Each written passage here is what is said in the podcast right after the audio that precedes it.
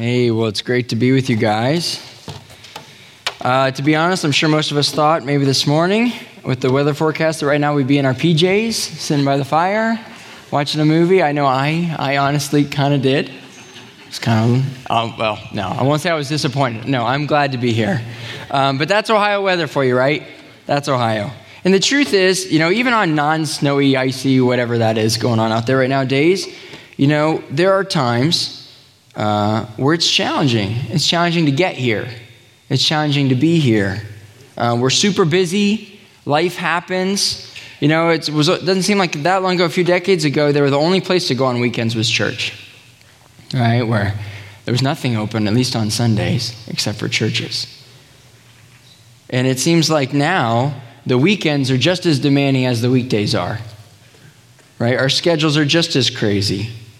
And, and we all have situations in our lives where things happen, right? Where you're getting ready for church, and let's just say, hypothetically, your water heater springs a leak and starts to flood your basement.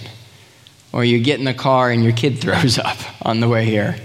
That has happened to me. Both, both of those things have happened to me trying to come to church before. Where even a, a committed person just isn't always going to make it. They just aren't going to always make it. And of course, we want to be a church that extends lots of grace in that area. Lots of grace and understanding that there are chaotic circumstances that happen to all of us. But what if, what if that kind of a weekend moved from the occasional column in our lives to the normal column in our lives? What, where, where coming together as a church, as a Christian body with other believers, became inconsistent or rare in our lives? How might that affect how might that affect our growth in maturing with Christ? You know, you hear statistics about the church in America is, is dying, uh, that local churches are closing their doors for good all the time because people don't have the time or they're not making the time or they don't see the value in being connected to a church like they used to. But did you know that on average, maybe not this weekend in America, but most weekends in America, that 120 million people will take off their pajama pants and put on their public pants and they will drive or walk or catch a bus and they will go to their local church for a weekend service. And that is, I don't know if you know this, but that is more, on one weekend, more people show up for their church service or for a church service in America than for every single professional sporting event for the whole year. And that, that says something, I think. I think that says something. I think that says that that millions of Americans following Jesus still see a tangible value in being connected to the local church. And that's what we're talking about. As we've been in this series talking about our four different connects, we're going to talk about connecting with church today. It says connecting with God up there, but we're going to be talking about connecting with church today. And, um, and, and, and why is that so important? Why do we need to do this? You know, if someone just straight up asked you, why, why do you give an hour and a half each weekend to be a part of a church? Or, or why do you go to maybe an evening in the week when you're tired after work and you go to a small group? Like, why do you do that? I find really many people can't articulate why. They really can't. They know it's important, but they can't explain it. And you know, many people, I'm sure, just do it out of habit, just what they've always done. Or maybe, maybe you say, well, my grandparents went and they made my parents go. My parents went and they made me go, and now I go. It's just what we do. You know, others might come to fulfill some religious obligation, to, to think they, they, they're in with God if they just go to church every once in a while or be connected to a church every once in a while. Have you ever thought why being part of a local church is so important? so important because it's true. It's true that being connected to the local church costs you something. It costs you something. You know, think about all the time that many of you spend here and in your small groups. Think about what you could do with that time if you weren't here. You could do a lot of stuff. If you give financially to the church, you know, think about what you could do with that money. A lot of great things. It costs you something to be connected to the church, but I believe that the benefits, the benefits far outweigh the costs. The benefits far outweigh the cost. So let's pray, and then we'll talk about this more because we need to know, we need to be reminded why it's so helpful in our spiritual journey to be connected to the church. So let's pray. Father, Father, Son, Holy Spirit, we just thank you for your overwhelming love. I thank you for bringing us all here safely today. And I pray that you would reveal the importance of being connected to the church to all of us today in a new and refreshing way. And I, real, I realize that I'm talking to a group of people here where many in the room have been deeply connected to the church for much of their lives. But would you just breathe a freshness and a newness into them, reminding them why it's so vital and so valuable in what they're doing? And for those in the room who maybe, maybe it's their first time or maybe they don't have a lot of church experience, maybe they would say they're not even a Christian. But you just give them a desire and a longing to explore what it means being connected to the church, what it could really look like, and to see the benefits of that connection. And I just pray, Lord, we'd, we'd all grow to have a healthy understanding of why it's so important. And, and would you, we just extend lots of grace, because there are those who physically can't be here today because of the weather, but I also know that there are those who, who regularly can't be here because they're maybe struggling with illness or they're in the hospital or they're you know traveling often for work or they're a single parent right now. You know what their unique circumstances are and you have so much grace for them. And there's no guilt or shame because you go with them wherever they are. Just pray that in jesus name. Amen. So so, talking about being connected to the church, we have to first define what the church is, right? And you may have heard this before that the church is more than just a building, which is true. It's more than just a building, it's more than just an event or a location or a place to go to worship God. It's more than an organization. All those things are true, but it's more than that. You may even heard that the Bible talks about the churches as being a gathering of believers or the, the called out ones who are set apart as being followers of Jesus. And all of those things are true. But what I want to talk about today, tonight, in a very practical way, is that the church is a God led, interdependent, spiritual family.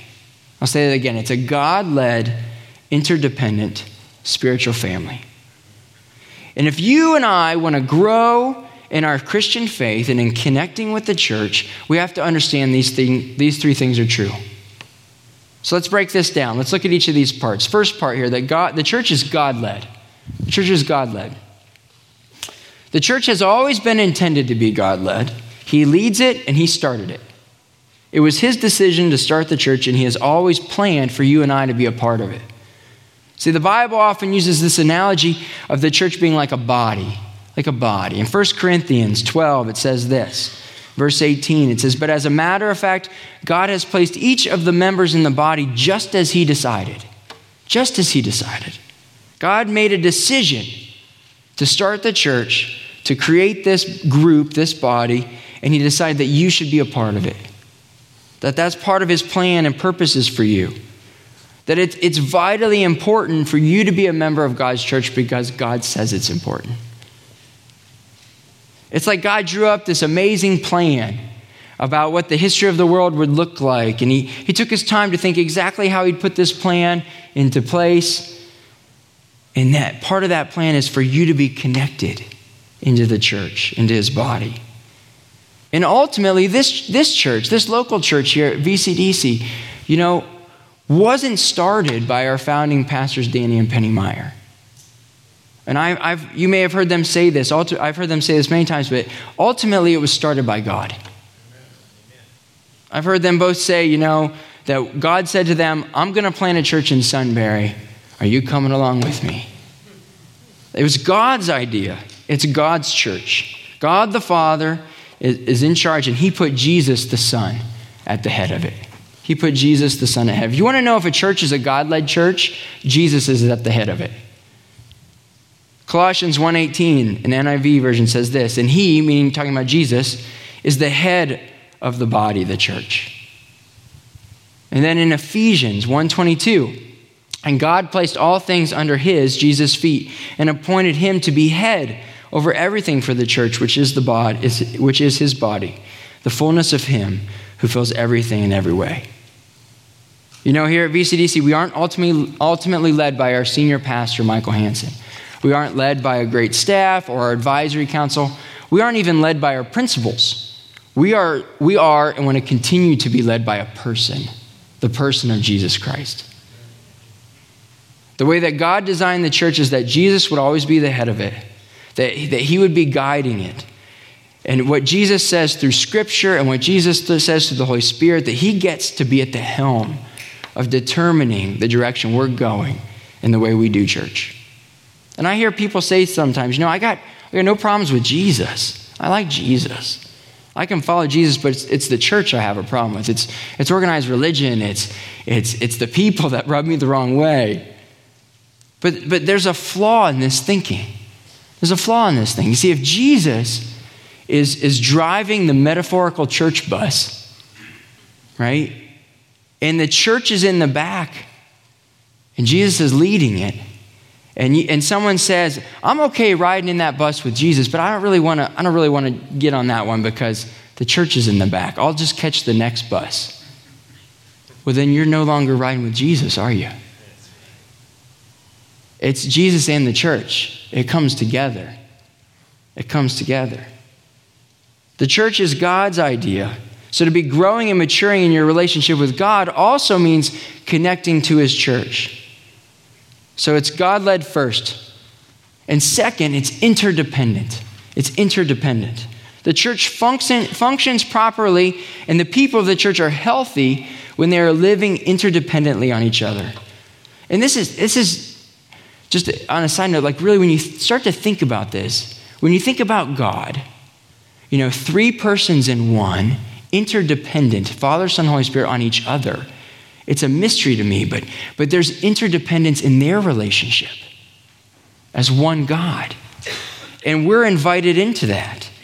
And it's, it's not independent or dependent, but interdependent. Our culture our culture seems to be becoming more and more independent in many ways. Think about all the ways you no longer need people. If you need to deposit a check, do you have to go to a bank teller? Nope. You just take a picture of it on your phone in your living room and whoop, it's in your account, right? If you don't want to deal with the cashier or talking to anybody at the grocery store, you can take that way too big a load of groceries to the self checkout line and forget the number of what the number is for bananas uh, and take forever and hold the whole line up. I've done that before. You know, you can do that. You don't have to talk to anybody. I mean, gosh, even in fast food restaurants, I was in McDonald's the other day, and I didn't even have to put an order in with a person. They said, Oh, you, you, you type it in this computer.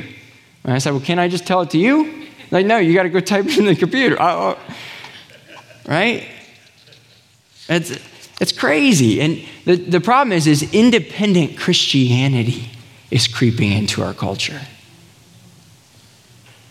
It's the, it's the person who says, But Andrew, can I be a Christian and, and pray and read my Bible? And I can, I can download like world renowned you know, Bible speakers and listen to them. Um, and I can listen to great worship music on my Spotify playlist. And, and I, I can just be kind and love people at work, right? I mean, isn't that essentially being part of the big church? Isn't that what I'm doing without really having to be part of a local church?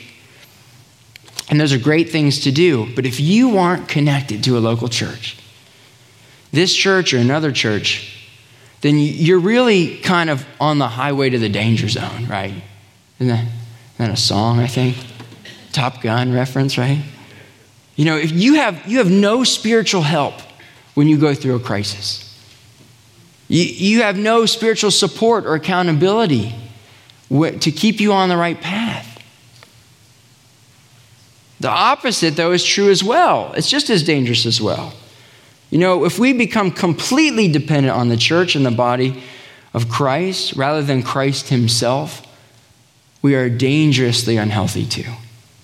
When we place our dependence on anyone or anything other than Jesus Christ Himself, we exhaust other people around us. We drain them. We, we lift others up onto the throne that only God is intended to sit on. And then we get disappointed when people can't live up to what only Jesus can give us. And we become unhealthy spiritually. And really, really, what the Bible calls idolatry. Independent people unintentionally hurt the church. Dietrich Bonhoeffer, in his famous book Life Together, wrote this. He said, Let him who cannot be alone beware the community. let him who is not in community beware of being alone. Bonhoeffer warns that both extremes of being too independent and too dependent are dangerous. If you're too dependent, the community will suffer, the church will suffer. Beware, the community says. But if you're too independent, if you think that you can do without the body or the church, you will suffer. What God is calling the people of the church is to be an interdependent people.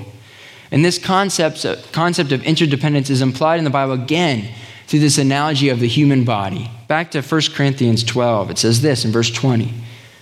So now there are many members, but one body. The eye can't say to the hand, I do not need you, nor in turn can the head say to the foot, I do not need you.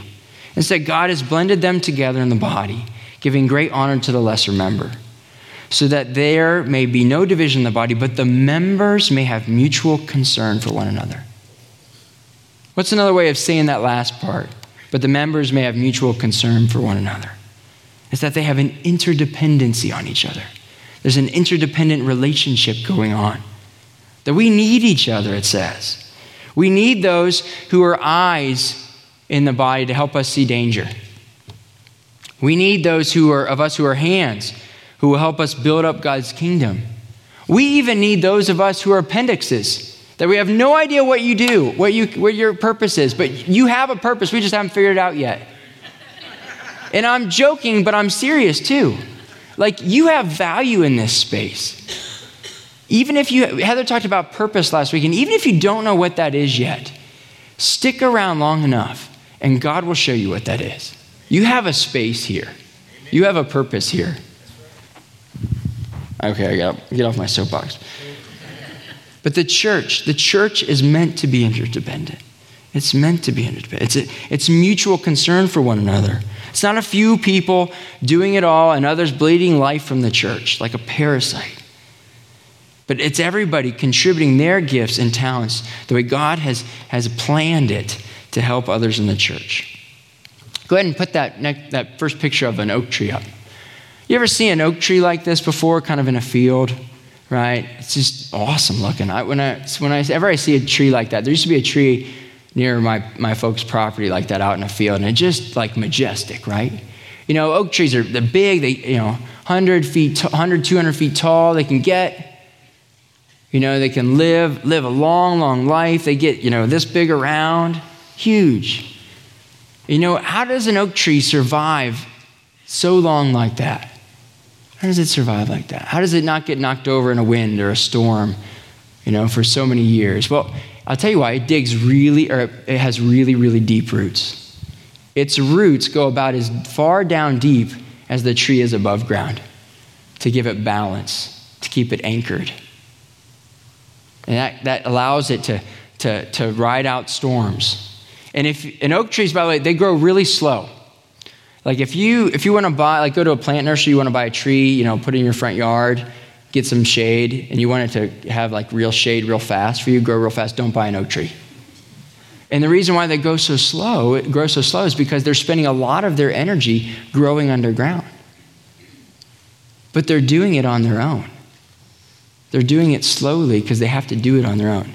It's still impressive though, but you know what's even more impressive? I find what's even more. Have you ever seen those um, giant sequoia trees out in the Sierra Nevada mountains. Giant sequoia trees, those things are impressive. I'm sure some of you are from the West Coast or if you've ever traveled out there. They can grow 250 feet in the air. They can be 30 feet in diameter. That would take like not just one person, but like groups of people, a whole bunch of group of people locking hands going around it. There are giant sequoia trees that have tunnels through them that you can walk through and probably drive a small car through. They're massive. They're massive. Go ahead and um, put that picture of that, uh, that giant sequoia tree up. This is the most famous one named General Sherman.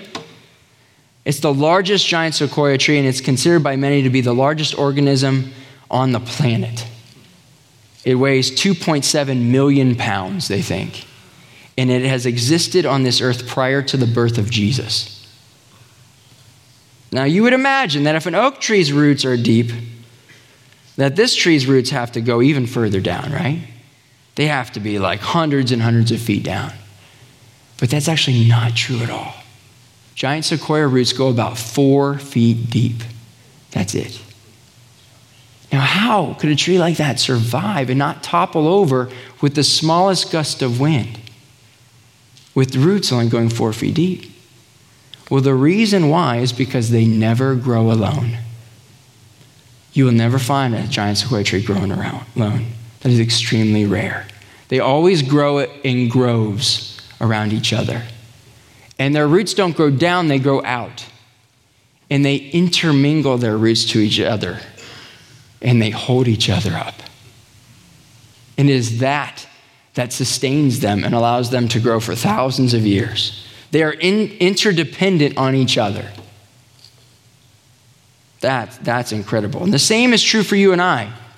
If we want to grow and mature as Christians, you want to do it on your own without the church? Is it possible to do that? Maybe. You might, you'll grow, probably, yeah. But you're going to grow really slow. If you want to grow a lot, you have to be connected to the church. You have to intermingle your lives and your roots with others. You won't grow spiritually at the pace that God has intends for you to grow if you try to do it alone.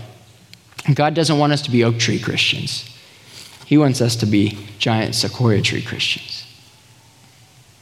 And that means more than just attending a church or any other church. It means participating, it means engaging. You know, what did it say in 1 Corinthians 12 25 that we read earlier? It says this. Put that verse back up there again. It says, But the members may have mutual concern for one another. The members. It doesn't say, but the attenders may have mutual concern, but the members. The members implies active participation. It, it, it, implies interdependence on each other. The church thrives when we're serving in our gifts and talents and are interdependently looking after each other. If you aren't really connected to this church or any church, then you are missing out on those benefits. So the church is God led, the church is interdependent, and third, it's, a, it's your spiritual family. The church is intended to be your spiritual family. Rick Warren, a pastor and author, described a church like this. He says, A church is not a place I go to, it's not an event I attend, it is a spiritual family that I belong to.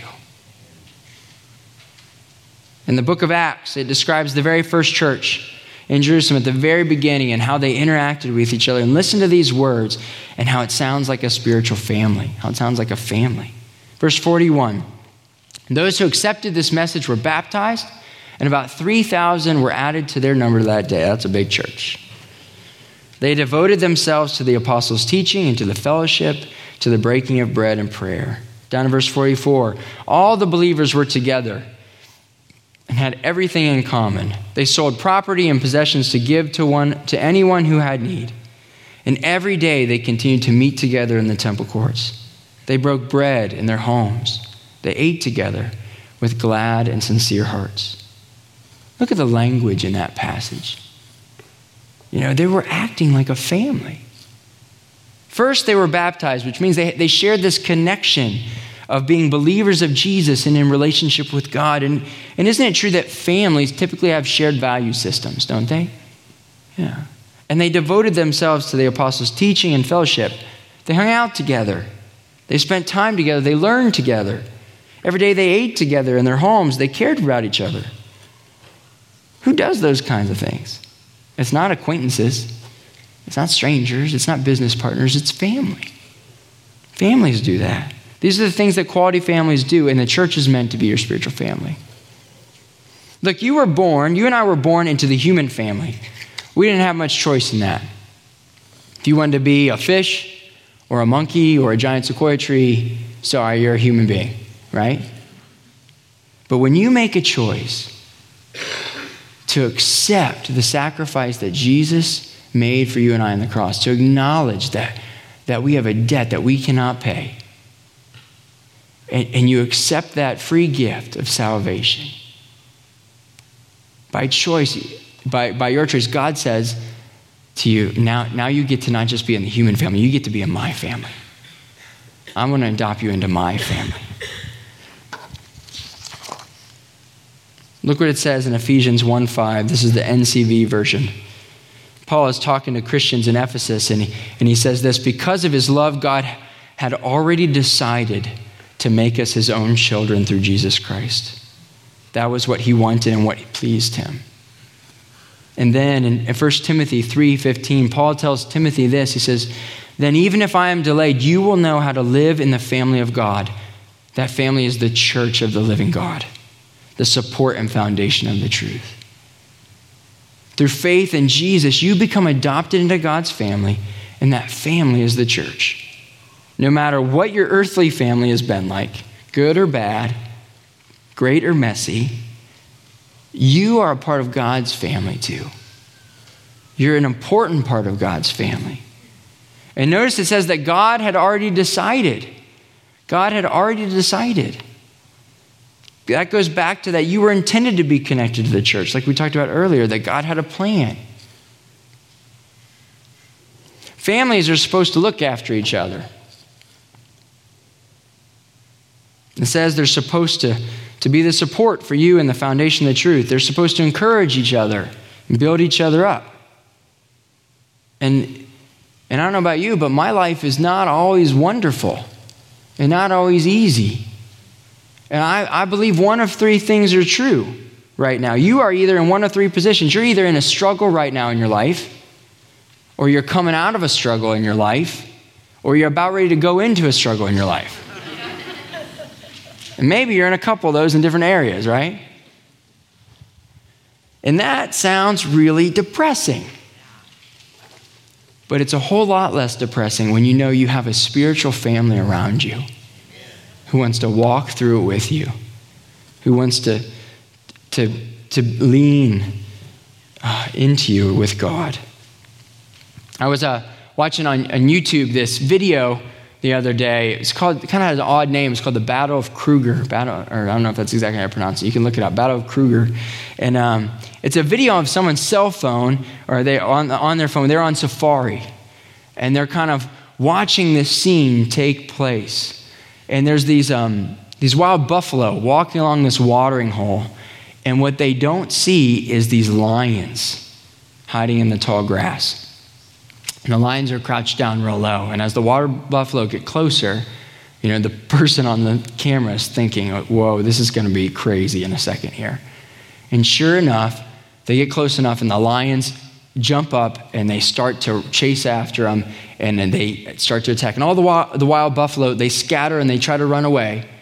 But one young little buffalo gets picked off from the family.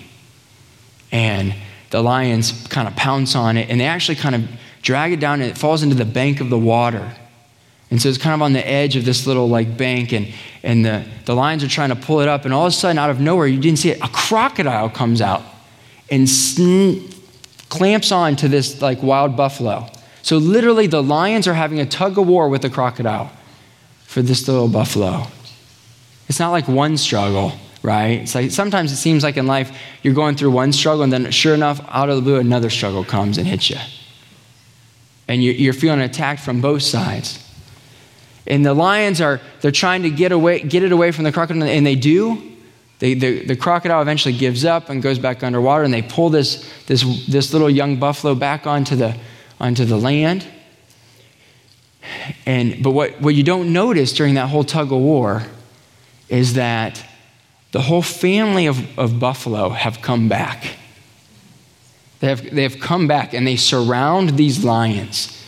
And one big, one big wild buffalo with two big horns literally puts his head down, scoops up a lion, and throws it into the air like it's nothing. And they chase off lion one by one by one. And somehow, miraculously, this young buffalo survives and goes back in with its family. That is a picture of what spiritual family is like. What spiritual, what we need spiritual family for. Listen, I, I've known way too many people who would say they know they need to be more connected in the church. They know that's true. They know they need a spiritual family, but they aren't proactive enough to, to make that investment when life is good. And eventually a struggle comes along, and then they have no spiritual family to surround them and rescue them. And yes, I understand God, God ultimately rescues. He does. But he often chooses to use the church to do that. He often uses us to do that. But here's the challenge. You know, we, we have a big spiritual family here at VCDC.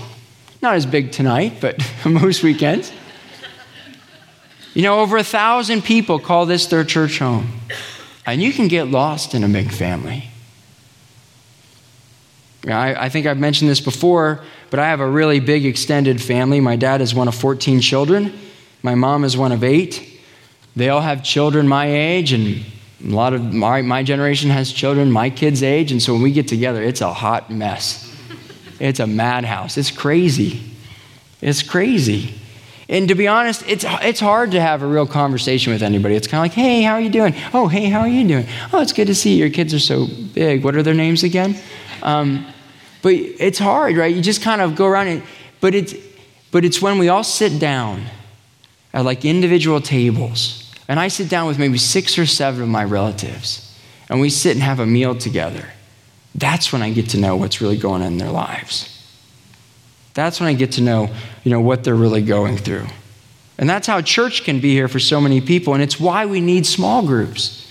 It's why small groups are such a necessity of really getting to know a few people really well and allowing them to become your immediate spiritual family. In small groups over the years, I have had the blessing of both being the giver and the receiver in many different ways.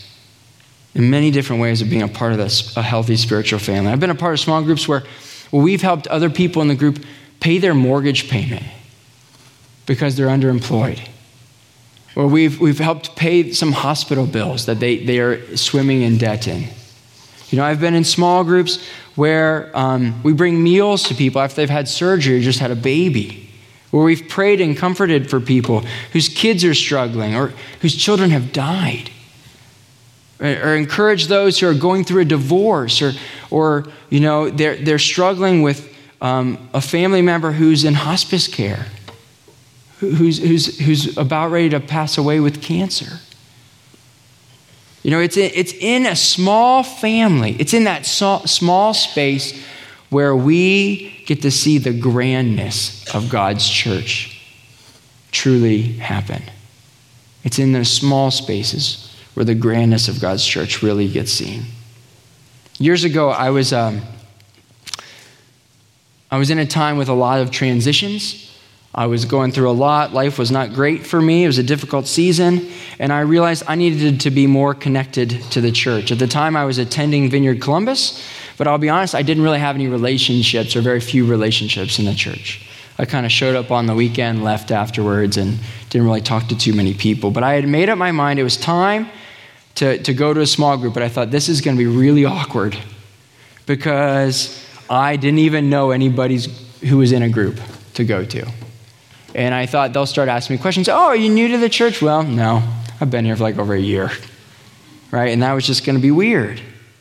And I remember one weekend, actually, it was about 14 years ago to the day about. I think it was this weekend in January.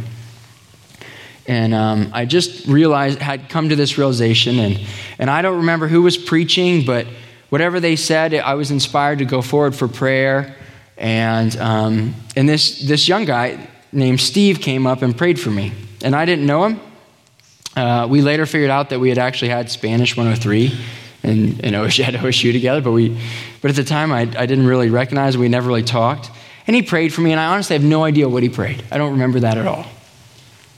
But after he prayed for me, he said to me, Hey, are you in a small group? And I just kind of chuckled to myself. And isn't it so true? God, God always gives us what we need right when we need it. And I said, No. I said, No, but, but actually, I felt like I need to be in one. And he said, Well, you should come to mine.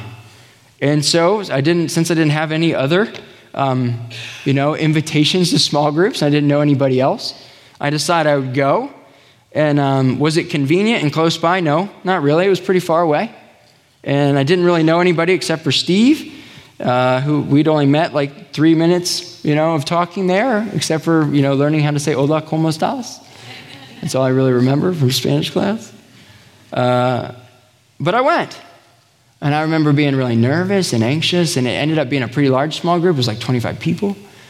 And I, I just remember he, he could tell I think I was nervous. And at the time, I was studying to be a teacher. And so, Steve, trying to, to make me feel more comfortable, he was trying to introduce me to people. And he said, Hey, you need to meet this one person. She just started becoming a teacher. Like, she's a brand new teacher this year. And he introduced me to I, what I thought was the most beautiful woman I ever seen. Turned out to be uh, my wife, future wife, Sarah. we met in a small group that way. And so I kept going back. Big surprise.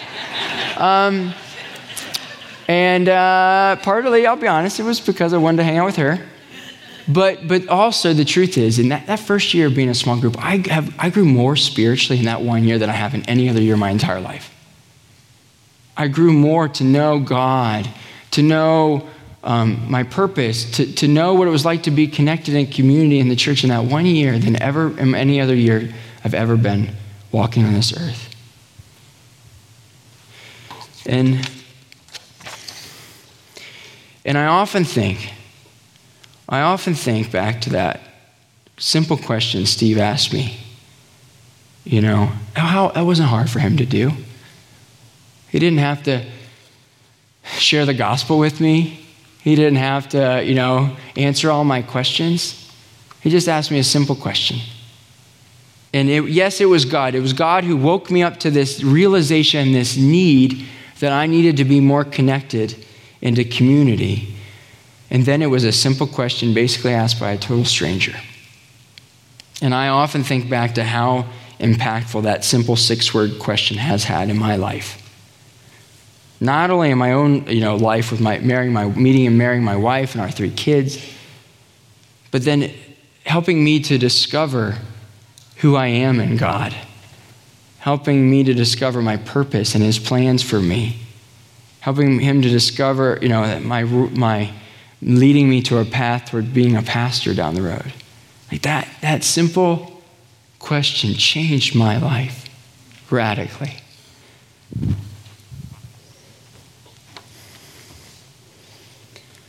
So I want to ask you that same question Are you in a small group? Are you really connected in the church? Are you involved in some sort of ministry? Do you, do you have people that if you went through a struggle, they would know it in this space? They would know it. Because if you are, then you are living in the church the way God intended it to be. This, this beautiful God led, interdependent spiritual family. I want to I wanna try something to end off here. I want to invite you to close your eyes for a second. Close your eyes, on just so we can focus. And Not get distracted. If you, if you feel comfortable, you can just open your hands up. You don't have to, it's nothing magical.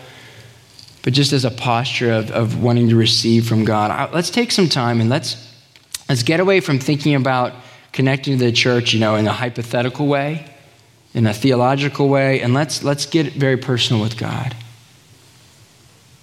I want to invite you to have an honor, honest conversation with God for a few seconds here in your mind and ask Him, God, God, am I connected to the church as much as I think I am? Or maybe as much as you'd like me to be? And if not, how are you calling me to become more connected? What are you inviting me into? Are you asking me to make an adjustment in my schedule? Maybe, maybe to be a little more committed and making a priority to, to be here on the weekends. Maybe I only really honestly come once a month. And you're calling me to, to be committed to come two times or, or three times or four times a month.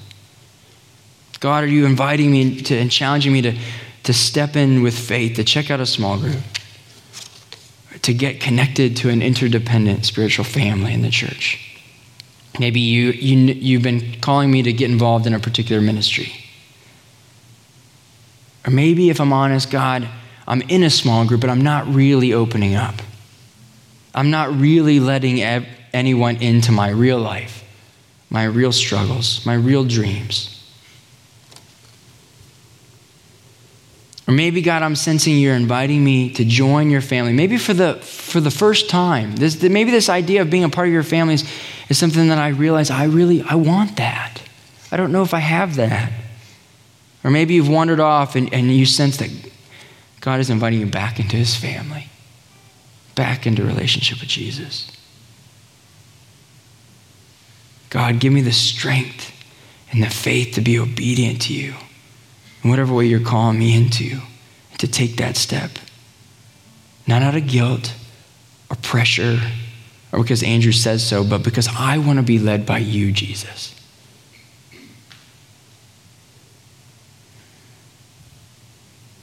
Mm-hmm.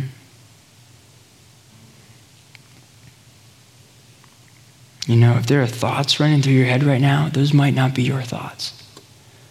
That might be God, God's thoughts. Wanting to encourage you. God always is encouraging.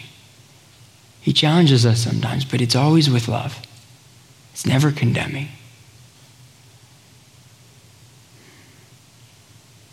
Hmm.